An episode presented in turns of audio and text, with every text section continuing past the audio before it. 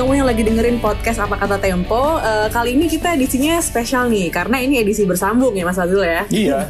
Jadi uh, buat Uh, kita kemarin udah minggu lalu udah ngomongin nih rame-rame soal um, buzzer, soal uh, influencer gitu ya Mas ya dan uh-huh. uh, apa kalau dulu uh, eh kalau istilah di temponya itu uh, dengung ya, pendengung, pendengung. Pendengung, ah, betul. pendengung dan kali ini kita udah kita bakal ngobrol dengan uh, dua cowok nih dari Broadcast. Ada Aswin sama ada Frankie. Halo, halo. Halo. Halo. Halo teman Ini dari ini ya podcast Froyonian. Kalau suka pada nonton di YouTube, uh, Froyonian nih asik banget uh, tampilannya seger ya? gitu ya. Uh, terus iya nyeleneh-nyeleneh gitu. Uh, gue salah satu fansnya juga sih Froyonian ini suka suka nontonin juga gitu. Uh, nah, kali ini kita bakal ini nih kita bakal ngobrolin uh, langsung tentang uh, bersambung dari episode kemarin ya Mas. Ya kan soalnya hmm minggu kemarin kita udah ngomongin opini Tempo soal pendingung itu. Hmm. Nah, sekarang kita bakal ngobrol dengan uh, teman-teman dari broadcast terkait uh, ini sih sebenarnya uh, bikin konten gitu ya, terus menjadi apa ya?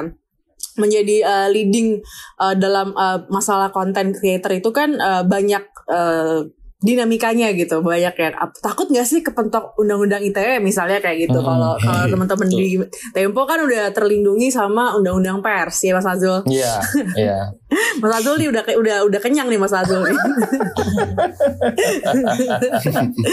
udah kenyang udah kenyang diadu dan uh, mendapat pengaduan ya Mas. pengaduan. Sekarang menghadapi, menghadapi orang-orang yang aneh-aneh juga itu iya udah dihadapi semua gitu. Nah, tapi kita pengen dengar dari perspektif uh, content creator kayak uh, teman-teman dari Reunion ini gitu. Uh, tapi sebenarnya okay. sebelumnya mau nanya-nanya dulu sih ke ke Hari sama Kak Frankie gitu ya. Uh, suka Aswin. baca tempo Eh Aswin, sorry sorry. Aswin, Aswin, sama Aswin, Aswin sama yeah. Frankie gitu. Mau nanya-nanya dulu nih ke Aswin sama Frankie. Uh, kalian tuh suka baca-baca tempo gak sih? Ya. Waduh. Sudah saya tebak ya. Baca tempo kalau gue sendiri enggak sih mbak. Kalau gue sendiri sama mbak. Saya juga cuma lihat covernya yeah. doang. terakhir, eh, terakhir emang... denger tempo karena yang cover yang Jokowi yang Pinocchio. Uh, iya, iya tapi gitu. emang covernya bagus ya. Covernya eh, memang covernya selalu emang mengundang wah. ini, mengundang betul, prahara betul. ya Mas Azul ya. mengundang masalah. viral, viral. Sampai diadu-aduin gitu. Hmm. Uh, nah, sekarang uh, kalau ngomongin soal podcast nih Froyonian kan sebenarnya udah banyak ya, ininya ya banyak yang dengerin gitu kan pernah masuk top 20 juga oh, iya. gitu. Tapi oh, kalian ini sebenarnya maunya disebut sebagai content creator ya? Maunya disebutnya sebagai content creator. Bener banget. Kita lebih seneng aja kalau disebut content creator daripada yeah. influencer hmm. atau mungkin seleb tweet selebgram kurang gitu. Kalau konotasinya influencer sendiri itu kayak kita kurang suka aja sih. Iya. Kayak hmm. jadinya apa ya? Stereotip orang denger influencer tuh kayak oh arahnya udah ke sana aja oh. kayak udah udah tahu negatif gitu ya konotasinya negatif hmm. gitu ya artinya lo yeah. kalau konten creator kontennya itu netral gitu ya Artinya lu tidak mempromosikan eh, satu uh, pandangan tertentu atau produk tertentu gitu ya. Betul. Bahwa nanti ada orang betul, misalnya betul, mau naruh iklan itu soal lain kan. Yeah, gitu kan iya, kira-kira yeah, ya. Oke oke. Oke oke. Hmm. Tapi teman-teman dari Froyonian ini gak sih ngikutin gak sih soal kemarin yang rame-rame uh, influencer dibayar buat uh, mempromosikan hmm. program pemerintah itu kan uh, itu rame banget ya bisa sampai yep, berhari-hari yep. gitu di Twitter gitu. Maksudnya hmm. sebagai content creator apakah menyimak soal itu dan pendapatnya gimana sih soal kejadian kemarin gitu? Oh. Kalau saya sih dari awal emang nyimak cuman waktu itu pertama kali ngeliat kan yang upload itu saya lihat Gofar. Hmm. Hmm. Luar itu ya. Go, Gofar itu gue lihat hashtagnya Indonesia butuh kerja kalau nggak salah. Hmm. Ya. Dari situ tuh kayak nggak ada tujuannya apa kayak cuman ngiklanin hashtagnya doang. Hmm. Jadi kayak bertanya-tanya juga ini sebenarnya dia mau mau ngasih tahu apa gitu. Hmm. Lagian kalau misalnya ngebayar influencer gitu ya terus dengan harga yang gue lihat di ICW itu berapa puluh miliar yeah, gitu. Iya, yeah, yeah. Kayak nggak tahu itu ya. tepat atau enggak soalnya gue ngefollow Gofar kan mau ngeliat mobilnya gitu, mau ngeliat anjingnya, bukan mau ngeliat program pemerintah gitu. Kita lebih kayak misalnya ngapain? Iya kan? Kalau kita ngikutin apa influencer atau siapa pun itu, kita lebih tertarik personality dia. Hmm. Kayak misal ada yang orang yang bikin vlog tentang kehidupan sehari-hari, hmm. ya kita sebenarnya pengen taunya itu itu doang gitu loh. Hmm. Tapi kenapa kemarin tiba-tiba muncul hashtag seperti itu, terus kayak ada kelibatan apa ya pemerintah ikut terlibat di situ kayak gitu itu hmm. ini ini sebenarnya maksudnya apa kayak gitu-gitu kan kayak kita hmm. bertanya-tanya aja gitu sebagai followers hmm. kayak gitu-gitu hmm. tapi kan sebenarnya ya kalau misalnya kita mau ngomongin konten uh, influencer gitu kayak misalnya Gofar gitu ya dia dia dibayar untuk mempromosikan sebenarnya kan itu banyak banget influencer yang kayak gitu not necessarily hmm. uh, program pemerintah ya misalnya bisa aja produk hmm. atau apa kalian gerah gak sih dengan yang kayak gitu-gitu gue pertama kali denger tuh eh bu, bukan denger ya waktu itu pertama kali tahu tuh kayak entah tahun berapa yang beberapa youtuber youtuber tuh diundang ke istana presiden lu tau gak sih? Iya tahu tahu. Kayak bisa juga. Di situ gue mulai mempertanyakan ini kenapa pemerintah sekarang mulai caper-caper lewat influencer? kenapa tiba-tiba kok mengikutkan yeah, konten yeah, kreator yeah. kayak gini-gini gitu? Hmm. Yeah. Gue selalu mempertanyakan kenapa apa ada udang di balik batu kah atau apa? Yeah. Selalu kayak bertanya-tanya gitu. Hmm. Eh ternyata yeah. kemarin sempat heboh tiba-tiba ada dana yang di apa ya gelontorkan untuk influencer buat Iya ternyata ujungnya kayak gitu, hmm. bener kayak seperti dugaan gue waktu pertama kali tahu ada yang diundang ke istana kayak gitu gitu, hmm. mulai bertanya-tanya vlog, collab ya. Iya bikin collab sama sama presiden kayak ini apa tujuan utama orang bikin konten tuh apa sih kayak mulai mempertanyakan kayak gitu-gitu sih. Yeah, kayak, yeah, kayak yeah. misal Freudian sendiri tuh kita tujuan bikin konten karena emang tujuannya untuk entertain dan edukasi kan. Hmm. Jadi lebih banyak ke entertain tapi kita eh, uh, kita pengen nyampein edukasi, cuman ngebungkusnya dengan entertain kayak gitu itu. Hmm. Jadi emang lebih ke kita makin mengekspresikan karya-karya kita lewat YouTube hmm. kayak gitu gitu. Dan SM Media juga kita pengen nyampein bahwa karena kita temanya yang diangkat di Freudian itu kelokalan yang belum tentu arif. Jadi kayak kita sering eksperimen tuh nyobain minuman-minuman lokal, hmm. entah itu arak atau apa kayak hmm. gitu-gitu. Cuman ketika konten kreator itu berubah fungsi menjadi apa ya? Aktor untuk humas kan humas ya hubungan masyarakat dari sebuah instansi entah itu apa pemerintah iya. jadi kita sempet kayak diskusi di kantor kayak itu ngapain ya sampai diundang kayak gitu gitu ya hmm. maksudnya tujuannya apa gitu gitu karena influencer sendiri atau konten kreator kan udah punya masa sendiri sendiri kan hmm. apakah ada ibaratnya kalau kata apa ya bahasa kasarnya tuh ngiklan di situ apa gitu hmm. kayak sering bertanya-tanya kayak gitu sih kalau hmm. gue mau nanya dulu deh kan kalau di tempat lo ya Front Union tuh uh, model bisnisnya kurang kurang lebih kan lu masukin konten ke YouTube, lu dapet penonton hmm. kan, dapat traffic kira-kira ya, gitu ya. kan, dapat traffic. Nah, traffic itu yang mendatangkan hmm. uang kan, which is itu oke okay, di mana pun begitu gitu.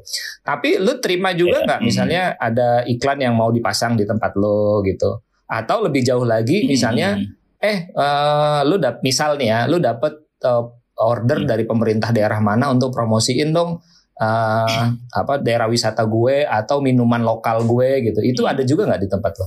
Ada kalau ya sih kayak sampai tapi saat ini kalau orderan misalnya promosiin sesuatu dari lokal belum ada sih emang pure kita pengen tahu aja sih mas oh, nggak tahu dari brand oh, lah gitu iya. kalau misalnya nggak lokal tuh dari brand tertentu gitu nah kalau brand banyak kalau brand banyak cuman hmm.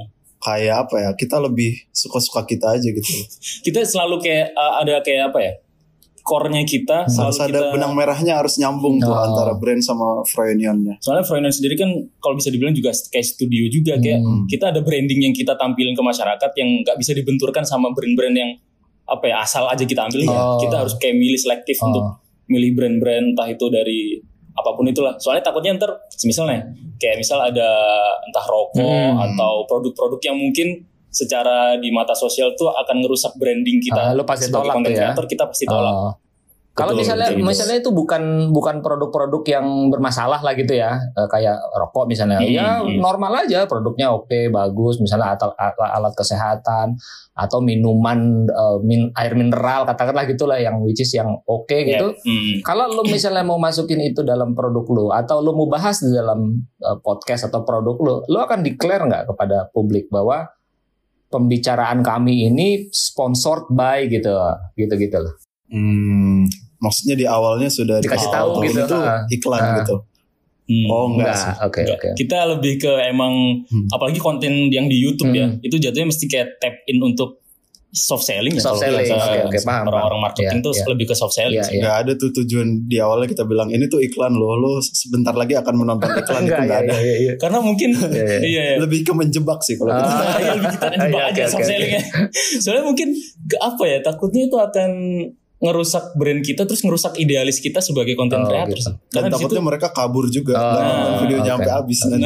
Nah, itu idealis kita yeah, takutnya yeah, yeah, yeah. akan rusak juga. Yeah. Meskipun meskipun dalam hal dalam hal lo soft selling produk itu lo tetap uh, terima hmm. benefit kan? Maksud gue terima terima bayaran kan yeah. atas dari si produk kan? Oke okay, hmm. oke okay, hmm. ya. Iya iya iya paham paham gue. Gimana Lis? Nah, broadcast ini kan bergeraknya di bidang industri kreatif ya. Uh, eh, yeah. Menurut hmm. kalian, uh, pendapat kalian tentang konten advertorial tuh, menurut kalian gimana ya buat di media? Apakah uh, itu masih efektif gitu buat mempengaruhi orang-orang? Uh, atau mungkin cara promosi zaman sekarang itu memang yang lebih efektif itu yang lewat influencer kayak gitu gitu? Atau gimana? Menurut kalian sendiri deh? Hmm. Di media ini maksudnya di koran, di majalah gitu. Iya, maksudnya ya, kalau di koran gitu ya? itu kan it, uh, aturannya itu kalau uh, iklan atau promosi itu harus di disclose gitu. Jadi misalnya ini advertorial hmm. gitu. Jadi misalnya ini iklan iklan uh, sabun atau iklan rice cooker atau apa gitu. Itu kan ada bacaannya advertorial karena itu uh, itu diatur ya Mas Azul ya di Kak, gini, uh, di kode etik ya? Iya, kalau di kode etik jurnalistik ya, kita kalau kita ngomongin konten creator seperti YouTube segala macam, ini sayangnya belum masuk hmm. dalam kategori uh, jurnalisme gitu atau media. Jadi dia memang yeah. ini makhluk baru lah. Ini, yeah. ini belum diatur Lisa, uh, Aswin dan uh, Frankie. Hmm. Jadi ini memang belum diatur. Okay. Nah, yang sudah diatur adalah yang media massa seperti koran, televisi, uh, ya. apa news portal gitu. Nah kalau itu clear banget hmm. itu itu harus dikasih tahu gitu harus kasih tahu kalau misalnya hmm. uh, berita ya berita kalau ada iklan dia iklan gitu. Kalau misalnya ada hmm. video begitu yang ditampilkan di satu news portal tertentu dan video itu ada mobil merek tertentu misalnya gitu ya di dalam video itu ya yeah, dia harus disebut gitu yeah. sponsored by atau didukung oleh atau apalah gitu sehingga publik tahu bahwa ini uh, hmm. apa namanya ini disponsori atau ini sebetulnya bagian dari iklan gitu nggak apa-apa asal dikasih tahu gitu hmm. asal dikasih tahu nah kenapa yeah. filosofinya hmm. sebetulnya sederhana kalau dia berita ya kalau dia berita itu hmm. si wartawan atau si media harus uh, terikat pada kode kode etik jurnalistik Misalnya kode etik jurnalistik yang mengatakan bahwa cover both side ini lo pasti udah sering banget dengar cover both side. Jadi dua yeah, dua pihak itu side. mesti diwawancarain. Kalau lo ngomongin si A itu jelek gitu, uh, lo mesti bilang, lo mesti tanya kepada si A gitu. A-nya tuh mesti ngomong juga gitu. Jadi dia di cover dua-duanya gitu. Nah di dalam dunia iklan nggak ada itu uh, cover both side. Jadi misalnya hmm. gue bilang, gue yeah. ngiklanin kecap gitu ya, gue bilang, eh lu ma makan yeah. pakai kecap ini deh gitu boleh tapi gue nggak bisa bilang lu jangan jangan beli kecap yang itu ya gitu nggak boleh kenapa nggak boleh hmm. karena tidak ada cover hmm. both side si si si kecap yang itu tuh nggak punya hak untuk ngomong di, di iklan kita kan gitu jadi jadi boleh iya, ngomongin iya. kecap kita nomor satu tapi nggak boleh ngomongin kecap lain nomor dua gitu nah itu kan jelas tuh hmm. nah karena ada dua karakter yang berbeda maka dia uh, dikasih apa yang disebut dengan garis api gitu ya media juga butuh uh, butuh ekonomi, butuh uang, butuh penghidupan dan dia boleh terima iklan tapi iklannya mesti dikasih garis katanya gitu loh kalau secara secara etik yeah, gitu. Yeah, yeah. Lo kasih tahu mm. nih gitu. Nah, uh, ya itu lagi. Tapi hmm, kalau di gimana? perkontenan misalnya Mas nggak tahu ya menurut saya sih. Saya sih ngelihatnya garis antara sponsorship sama konten yang beneran konten tuh tipis, tipis banget gitu. Tipis banget betul. Gue setuju hmm. sih. Gue setuju. Kalau misalnya di dunia YouTube apalagi ya, misalnya hmm. Nike gitu, dia nggak pernah bener-bener ngiklanin sepatunya, dia ngiklanin yeah. semangat juangnya. Iya, iya. Uh, Just do it-nya yang diiklanin ya. Just do it. Iya, jadi tipis betul, banget menurut. Betul, betul. Saya sih. Sebetulnya iya, iya. Nah, sekarang gue mau nanya ke teman-teman broadcast sih. Uh, hmm. Menurut kalian nih kalau kayak advertorial gitu-gitu di media gitu itu lebih efek itu masih efektif nggak sih untuk mempengaruhi orang-orang gitu kalau dulu kan kita oh, ngeliat iklan iya. uh, sampo gitu ya, oh anjir gue pengen punya rambut kayak gini gitu kan di TV hmm. nonton, oh, oke okay, gue beli samponya gitu. Tapi kalau sekarang hmm. uh, itu masih efektif efektif nggak ya? Kalau menurut gue sendiri tuh uh, sebenarnya kalau kita ngomongin efektif kan itu hubungannya hmm. sama kayak tolak ukur keberhasilan kayak gitu ya, TUK-nya yes, kayak gitu-gitu. Tapi kalau misal kita udah ngomongin ke influencer, ke personality seseorang yang diikutin, hmm. di situ sebenarnya orang-orang ngikutin sebagai followers itu akan ngelihat dia sebagai apa ya? personalitinya yang diikutin. Jadi misal hmm. uh, Gofar nih, misal hmm. udah yang dia branding dan yang dia udah bangun sejak dulu tuh anaknya gaul, anaknya tuh jaksel banget, terus anaknya rusak kayak motor gitu-gitu. Ketika dia gunain apa ya? Jaket jaksel banget lah gitu secara nggak langsung eh, secara nggak langsung orang-orang yang sebagai pengikutnya akan mikir, wih brand yang dipakai si influencer ini, gue harus beli nih, biar ah. gue akan sekeren iya, dia. Iya, iya. Karena ada cerita yang mungkin dijual selama uh, Gofar berkonten-konten itu dia menjual cerita, menjual personality dia. Seakan-akan ya. orang akan melihat bahwa wah ini panutan gue nih ketika oh, iya, iya. itu yang mungkin apa ya senjatanya si influencer itu kalau gue bilang efektif sangat-sangat iya, efektif yeah, yeah, yeah. karena mm. udah pasti si followers ini marketnya dia mm, yes. dan mungkin tesnya sama tesnya sama mm, dengan yeah. si influencer ini jadi itu sangat-sangat efektif untuk mm, sebuah brand mengiklankan di influencer mm. ini. Sebetulnya kan ini mm. tidak baru oh, ya kalau gue boleh nambahin ya Alisa ya.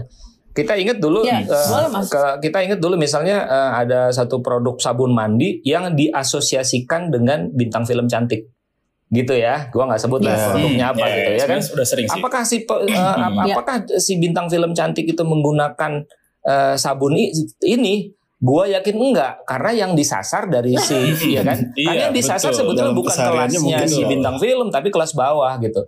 Tapi yeah. yang kelas bawah kan yeah, mengharapkan yeah, yeah. dia ide identik dengan bintang-bintang yang muncul sebagai sebagai hmm. pengiklannya gitu. Kira-kira gitu kan Betul. gitu. Hmm. Tapi ya, tapi ya, tapi again ya menurut gua uh, dalam hmm. hal iklan si sabun ini dia fair karena dia clear menyebutkan bahwa itu iklan gitu. Bukan si hmm. bintang hmm. ini uh, yeah. ngevlog di di apa namanya di YouTube channel pribadinya gitu dan mengatakan bahwa yeah. secara individual bahwa gue kalau mandi pakai sabun ini gitu loh.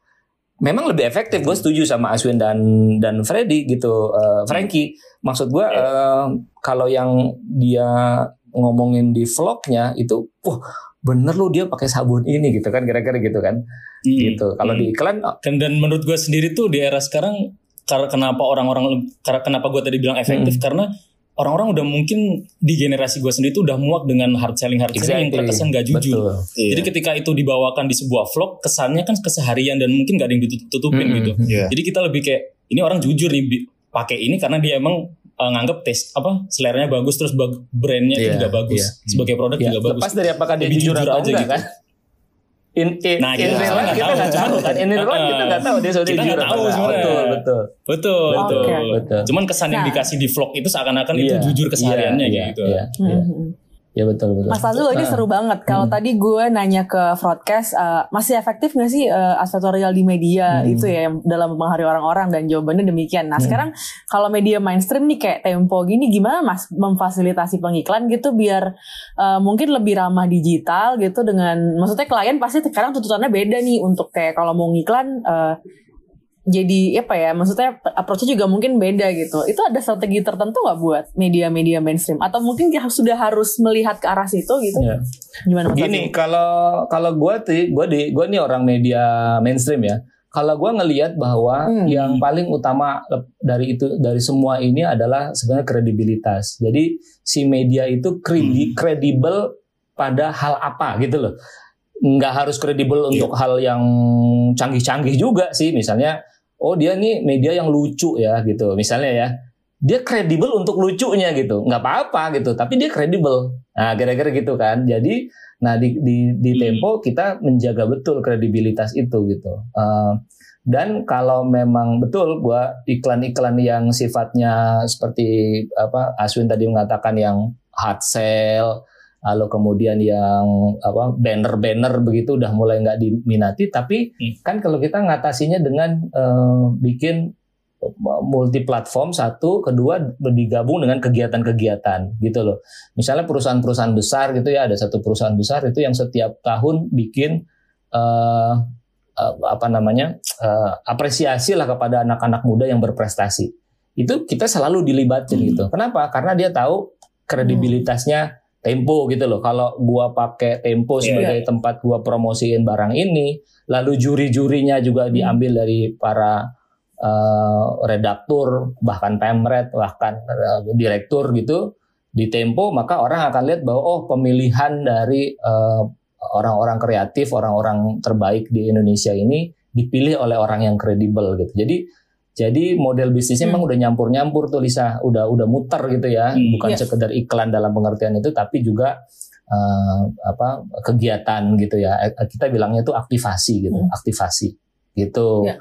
Yang lain juga misalnya uh, banyak sekali uh, kita bikin-bikin apa namanya uh, awarding awarding gitu. Hmm. Awarding kerjasama awarding, dengan ya. dengan uh, awarding awarding yang lumayan uh, apa bertahan sampai sekarang itu adalah awarding kita menilai kinerja dari kepala daerah dan daerah gitu berdasarkan kriteria hmm. nanti kita kerjasama dengan pihak ketiga sih untuk menilai itu gitu misalnya dalam hal e-government oh, okay. dia jalan atau enggak anti korupsi dia jalan atau enggak gitu Nah itu nanti ada sponsornya, tapi keputusan atas siapa yang menang nggak bisa dipengaruhi oleh sponsor, gitu. Ya balik hmm. lagi tuh ke konsep kredibilitas okay. tadi gitu. Jadi sebetulnya saya lihat uh, di era yang, yang orang bilang disrupsi ini ya, sekarang ini sebetulnya uh, nggak ada kata menyerah, asal kita per, tetap kreatif gitu loh, tetap kita uh, kreatif untuk cari uh, jalan gitu loh. Gitu sih Lisa. Teman-teman dari broadcast boleh nggak gue nanya, uh, kalau tadi Mas hmm. Azil ngomong soal kredibilitas gitu ya, kalau kalian nih ngejaga kredibilitas tuh uh, ada nggak sih tolak ukurnya gitu, atau uh, apa sih yang batas-batasnya yang kalian do's and don'ts-nya, do's and don'ts-nya kali ya, kalau buat teman-teman broadcast dalam berkarya gitu? Hmm, kalau kita dari dulu tuh secara di konten YouTube, ya pertama tadi kayak kita nggak pernah apa ya, kita selalu melemparkan opini dan ya sebagai media kan kita selalu melemparkan yeah. opini entah hmm. si penonton itu mencernanya seperti apa gitu. Cuman hmm. yang mungkin dari dulu kita sering pokoknya kita selalu balik ke roots, kita hmm. yaitu hmm. kelokaran yang belum belum tentu arif hmm. kayak gitu. Hmm. Jadi mungkin uh, yang kita jaga adalah karena penonton kita nih kita tahu nih market kita itu usia-usia 18 ya, 18, 18 sampai 25 25-an kayak hmm. gitu-gitu. Jadi kita yeah. selalu ada beberapa part Uh, dan mungkin ini selalu di video kita tuh kita nge-sensor kata kasar sebenarnya. Hmm, yeah. hmm. Kita di untuk di YouTube sendiri itu uh, kita apa ya kayak memberikan sensorship sendiri hmm. untuk kata-kata kasar kita ganti suara bebek kayak gitu. yeah. Jadi untuk meskipun meskipun kita sehari-hari ngomongnya kasar itu ataupun sih gitu. Diganti ya, suara gitu, bebek kita ya.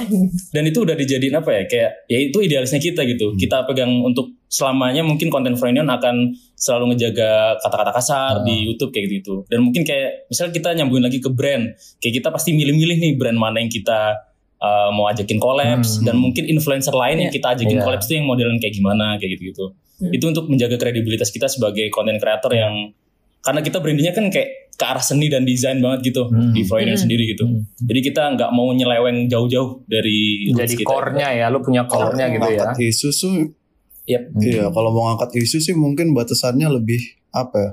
yang relevan atau enggak sama demografis kita sih Mas mungkin. Ah, oke oke oke oke. Jadi lu uh, lu setia di bidang kalau, itu ya. Setia dengan batasan itu ya. Iya. Oke oke oke. Good good. Iya. Hmm. Keren keren keren. Nah, list oh, ini list gue sih mau nambahin ya. Jadi kalau di media massa okay. itu uh, diatur oleh undang-undang dan diatur sama kode etik gitu. Jadi uh, eh, yeah. balik lagi ke dalam hmm. diskusi kita minggu lalu tuh ketika apa buzzer dan influencer jadi pembicaraan gitu. Kenapa? Kenapa me orang media kayak gue itu uh, membuat beberapa catatan atas fenomena buzzer dan influencer? Uh, sebetulnya kan hmm. ada tiga hal ya, nah tiga hal.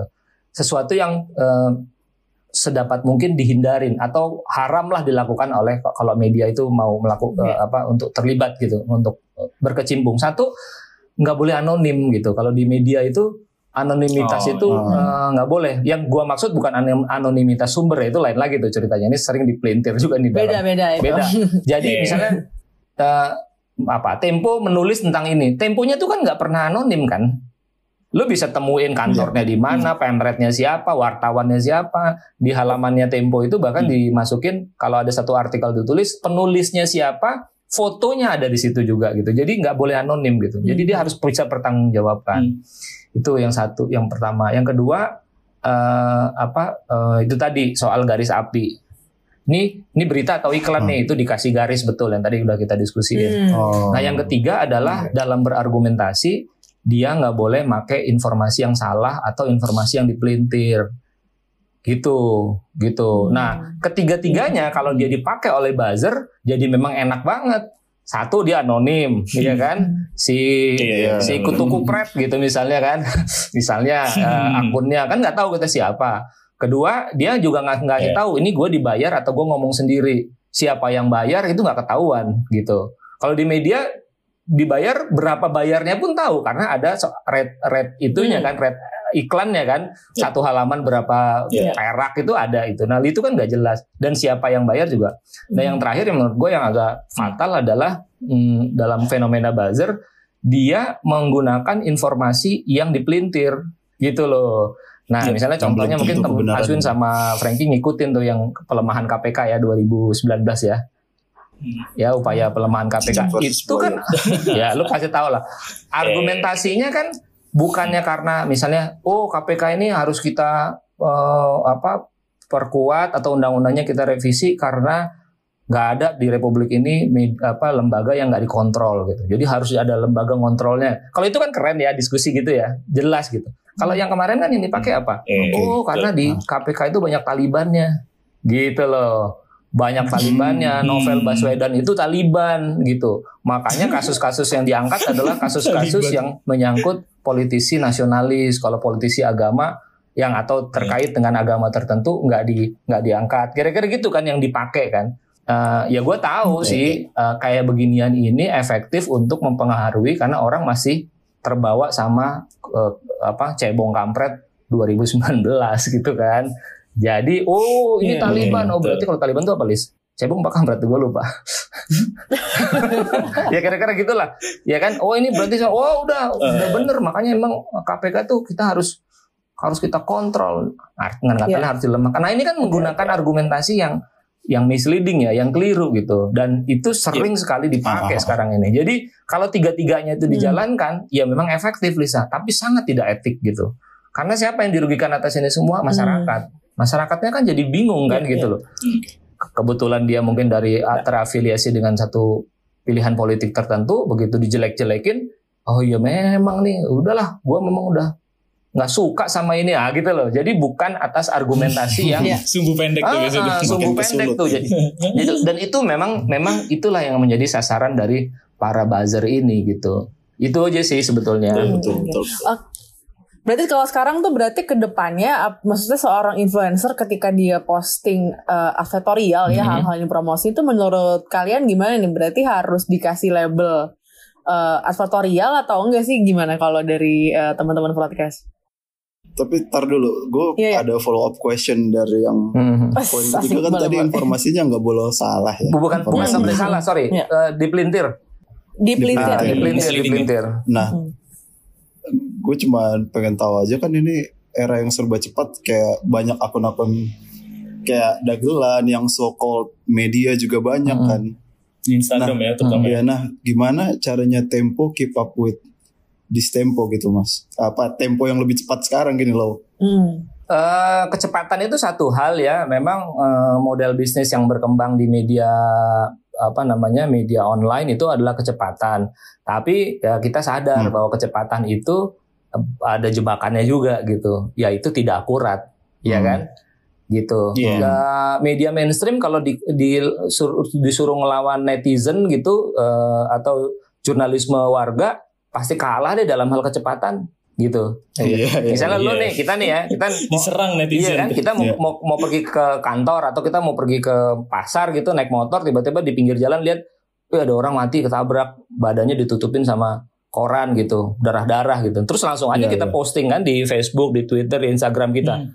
Orang mati ketabrak jam sekian, uh ngeri banget, bla bla bla Pertanyaannya itu cepat pasti kan dalam hitungan detik udah nyampe yeah, yeah, yeah. ditonton atau dibaca oleh jutaan atau ribuan follower gitu. Persoalannya akurat nggak sih? Belum hmm. tentu bos. Jangan-jangan belum mati yeah. loh orangnya, hmm. ya kan? Jangan-jangan belum mati loh. Hmm. Berarti gitu loh. Ben. Berarti kalau mau kredibel harus akurat.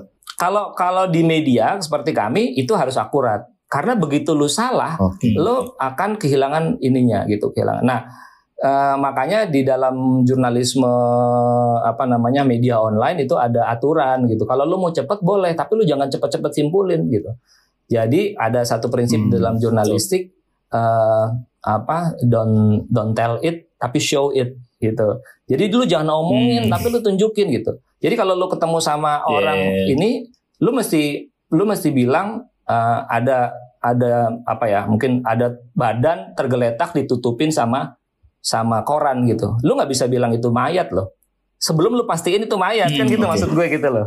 Nah kalau di net yeah, kalau yeah, di iya, netizen yeah. kan karena hmm. dia pengen cepet aja, ya dia bilang aja mayat gitu persetan itu udah mati itu belum kira-kira gitulah Iya. ya, apa ininya Iya, ya iya, Ber- Berarti harusnya yang disampaikan itu kontennya bukan secara konteksnya ya. Maksudnya kalau konteks kan takutnya udah mengarahkan kayak misal tadi ke mayat padahal belum tentu mayat Benar. kan. Yang bener kan berarti ada sosok yang ditutupin oleh Iya, ini iya, gitu, iya. Nanti mungkin kontennya. mungkin setengah jam kemudian setelah dia parkir motornya, dia datang, dia ngobrol sama polisi, dia ngobrol sama tukang rokok yang ada di situ, Nah. dia dapetin informasi yang lebih dalam lagi. Maka muncul berita kedua kan. Yep. Oh, ternyata bener udah mati. Hmm. Oh, ternyata anak laki, umurnya kira-kira 30 tahun Iya. dan seterusnya gitu. Tapi dia harus buktiin dulu Betul. gitu. Gitu, Bos. Hmm. Oke oke oke oke. Oke, sorry Mbak Lisa motong tadi. Gak apa-apa, justru- ngobrol-ngobrol penasaran ya. kan soalnya kan, penasaran. Hmm. Iya, nggak pertanyaanku cuma tadi ini sih, eh, mungkin Oh, iya. kita bisa nggak sih ke depannya untuk kayak eh, sepakat gitu misalnya influencer itu mungkin kalau bikin apa ya konten promosi gitu memang harus jadi harus ada label asfatorialnya ya gitu. Iya gimana ya? Kalau Kalau yang gue baca sih di negara beberapa negara di luar ya udah harus ada tuh kalau Iya. Uh, ngasih tahu ini tuh iklan lo akan menonton Iya. iklan. Sama di di Instagram tuh kayak ada peraturannya di negara mana temen belum tahu kayaknya masih rancangan Mhm. Mm. harus membedakan postingan yang buat selfie doang atau Hmm. yang buat brand gitu Hmm. jadi dibedain. Dan sekarang di Hmm. Instagram udah ada fiturnya kok in, sponsor ya. Ya in Iya. sponsor. Hmm. Udah ada ya. Kan kalau di Instagram sendiri tuh udah ada kayak akun yang dipindah ke bisnis account Hmm. atau enggak yang personal kayak gitu. Ah, Jadi oke. secara nggak langsung ketika lu nge-follow orang yang bisnis account, Mm-mm. biasanya itu akan muncul sponsor ketika emang dia mau nge-sponsorin iklan apa Hmm. kayak gitu-gitu. Iya, iya. Mhm. Biasanya juga udah udah di Instagram udah cukup jelas ya kalau misalnya untuk Iya, Iya. fiturnya Nah, pulang-pulang udah Hmm. mulai Itu kalau gue ada follow beberapa blogger dari luar tuh mereka selalu Iya. itu tuh selalu disclose gitu kan misalnya ini PR gift gitu atau ini memang ads atau ini Hmm. sponsor gitu kan itu beda-beda kategorinya kan itu Yep. um, udah cukup rajin tapi kalau di Indonesia kayaknya kalau yang gue lihat belum sih belum belum Iya. ada yang Hmm. belum ada yang kayak gitu gitu jadi kayak halus banget nih kayak oh aku rambut aku hari ini pakai apa sampo apa kayak gitu gitu loh maksudnya masih Iya, iya, iya, masih iya. masih banyak begitu itu Iya, gitu. iya. masih begitu gitu jadi uh, Hmm. maksudnya gue karena kan sesa- uh, yang tadi kita sempat ngobrol nih mungkinnya sebelum rekaman gitu uh, Hmm. mungkin kalau dari kayak uh, media tuh kita punya asosiasinya ya Mas Azul ya Hmm. punya um, kelompoknya kita punya kode etiknya gitu kan tapi kalau misalnya dari kayak content creatornya agak sulit karena jadinya kode etiknya itu ditentukan oleh uh, platform gitu kalau misalnya di Instagram Hmm. harus disclose dan ada fiturnya dia akan disclose gitu tapi kalau misalnya nanti ada platform baru lagi gitu ya misalnya uh, the new Instagram yang dibikin sama siapa Hmm. gitu dan belum ada gitu-gitu ya mungkin itu akan lebih ya nggak sih mas lebih akan susah lagi gitu di di itu Iya, Iya. yang pasti sih menurut gue ya eh, apa konten provider, eh, youtuber atau yang lain-lain seperti teman-teman Aswin, Hmm. ini memang eh, sejauh ini karena dia tidak ada perlindungan dari undang-undang seperti undang-undang pers gitu akan menjadi sasaran empuk dari undang-undang ITE gitu loh. Jadi dalam berbagai Ya. diskusi dengan para youtuber dan segala macam, gue selalu eh, nyaranin sih, nyaranin, eh lu pada bikin ini deh, bikin asosiasi gitu, bikin asosiasi aja dulu Hmm. ngumpul, Iya. bikin asosiasi nanti dari situ kemudian baru dirumuskan mungkin ada kode etik atau enggak karena kalau misalnya ya eh, ya gue mau sebut aja lah misalnya Anji gitu ya yang kemarin rame ya kan dia kontennya di eh, di YouTube gitu itu polisinya kan nggak nggak nggak nggak ngetok pintu ke dewan pers loh ya gue kan di dewan pers gitu Iya. jadi nggak ngetok pintu ke dewan pers karena Iya. dia tahu ini bukan pers gitu jadi Mm-mm. dia ranahnya pada ada di mana ranahnya pakai undang-undang ITE gitu wah kalau udah undang-undang ITE Hmm. mah bisa jadi karet tuh bisa jadi karet gitu lo ngomong Iya. lo ngomong anjir begitu ya buat kita biasa buat orang yang Anjay, anjay, Mas. anjay Anjay, Ah, anjay. eh, buat komunitas ayam lo akan dianggap eh, menghina ayam dan anjing gitu jadi karena anjay Hmm, Satu. A- Aslin Aslin sama Singgungan Frankie ya. takut gak sih Aslin sama Frankie Ya. takut gak sih sama undang-undang Oh. ITE Waduh. Takut banget sih, cuman kayaknya kalau itu mempengaruhi kita- kalian gak dalam Ah, lu self, Uh, lu self censorship gitu. nggak gitu kalau ngomong Hmm. lu tahan-tahan nggak gitu? Hmm, iya jadi self Ah, sensor nggak? Hmm. Iya sih. Iya, jadi Cuman kayaknya kalau audiensnya estimasinya masih sekitar kayak masih aman sih. Hmm. Hmm. Cuman cuman emang dari karena munculnya UU ini terus kemarin sempat viralnya beberapa influencer yang udah kena kayak ibaratkan kita itu teman kita ya sebagai Iya. influencer sebagai content creator. Jadi ada sedikit ketakutan ketika kita terutama konten yang berbentuk audiovisual ya yang di YouTube. Hmm. Kalau kita kan podcast kan mungkin bisa diterbilang lebih sedikit aman hmm, ya. Niche lah ya. Jadi cukup niche karena kita udah tahu nih market kita dan secara Belum, cuman yang di lihat. Nah, makanya itu.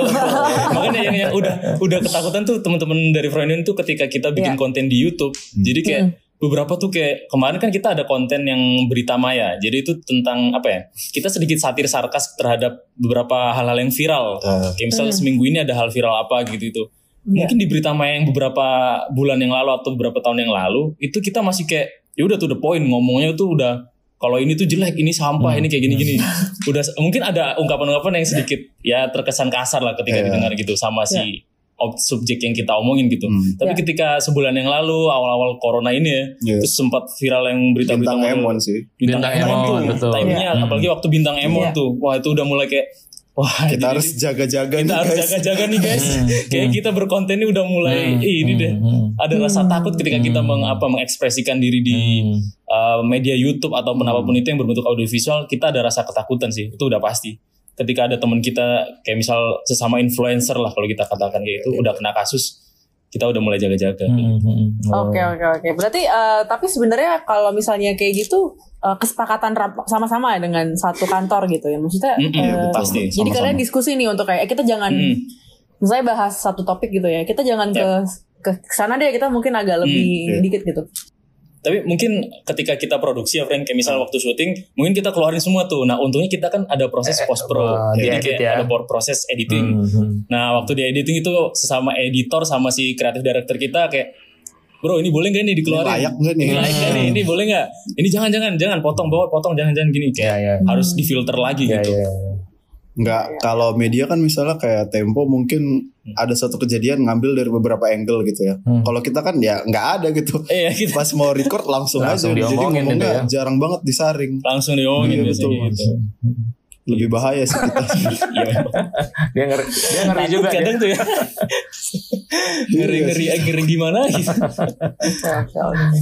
Oke. Okay. Gitu. Uh, mungkin ini kali ya uh, untuk menutup diskusi kita nih seru banget. Okay. Uh, tapi gue pengen nanya juga sih ke broadcast nih. Kan tadi kita udah ngomongin okay. influencer gitu ya. Tapi ada lagi sebenarnya yang beda tuh buzzer. Jadi kita kemarin di diskusi minggu hmm. lalu kita bedain tuh ya Mas Azul ya, hmm. uh, influencer dengan buzzer hmm. gitu. Um, pendapat kalian gimana sih tentang buzzer sebenarnya? buzzer itu kalau gua nganggapnya kayak bot. Oh, yeah. okay. Jadi yeah. ada satu hacker yang ngeset berapa akun anonim, hmm. nge-tweetnya mungkin ya mirip-mirip lah. Yeah, gitu. yeah. Atau dia nyewa content writer lagi buat iya buat nge-tweet itu. Sering, sering mikir kayak gitu sih, Mbak. Hmm. Kayak hmm. apakah ada kantor di luar sana itu yang khusus buzzer? Jadi isinya orang-orang pegawai buzzer berapa ratus orang gitu. Dan tujuannya emang ya untuk head speech, ah. untuk menggiring hmm. opini hmm. kayak gitu-gitu. Ya. Tapi emang ada di kalau lo nonton series Silicon Valley ya, hmm. itu kan hmm. tentang startup dan download. Uh, jadi di sana ngakalin biar lo di Play Store paling atas tuh kan hmm. berdasarkan jumlah download. Hmm. Kan? Hmm. Oh, nah itu. jumlah downloadnya itu ada botnya, hmm. ada yang menyediakan jasa itu. Hmm. Oh. Biar lu sampai paling atas gitu. Padahal ini iya, apps iya, gak ada yang download, hmm. yang download bot semua. Oh. Itu ada yang bayar. Berarti tuh sebenarnya nggak berlaku cuman buat kayak mungkin di pemerintah pemerintahan atau apa, ah. di brand-brand pun atau mungkin ketika lu ngebikin sebuah produk kan juga buzzer tuh cukup bisa dibilang efektif berarti. Iya. Nah itu iya dia sih. masalahnya kan. Hmm. iya sih. Dan Masalah dia nggak mempertaruhkan kredibilitas itu. juga kan kayak Tempo. Hmm. Hmm. Iya dia dia iya. nggak bahkan dia siapa aja kita nggak tahu gitu namanya juga iya. diganti-ganti hmm. atau namanya bahkan cuman hmm. kayak huruf-huruf aneh yeah. yang nggak bisa disebut hmm. nggak bisa di spell gitu. Hmm. Kayak mungkin gitu mungkin sih. ketika ketika brand atau apa pun itu yang menggunakan buzzer harus siap-siap konsekuensinya sih. Kayak hmm. misal hmm. akan apa ya ada entah suatu saat ketahuan nih ternyata pakai buzzer, wah siap-siap aja tuh brandnya reputasinya langsung turun, Hancur reputasi. langsung ya. reputasinya secara di media sosial atau ya. dunia maya pasti akan turun. ya udah gitu. pasti sih, udah pasti kan. Gitu Lagi-lagi gitu kan kredibilitas tadi hmm. kan, begitu nggak kredibel.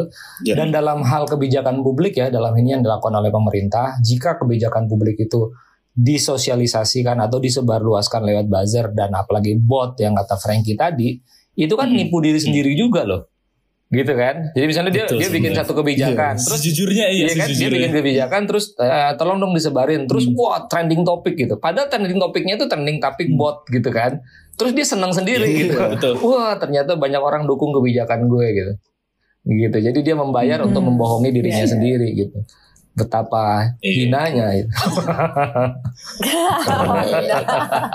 ya hina lah ya. Kita sepakat hina ya.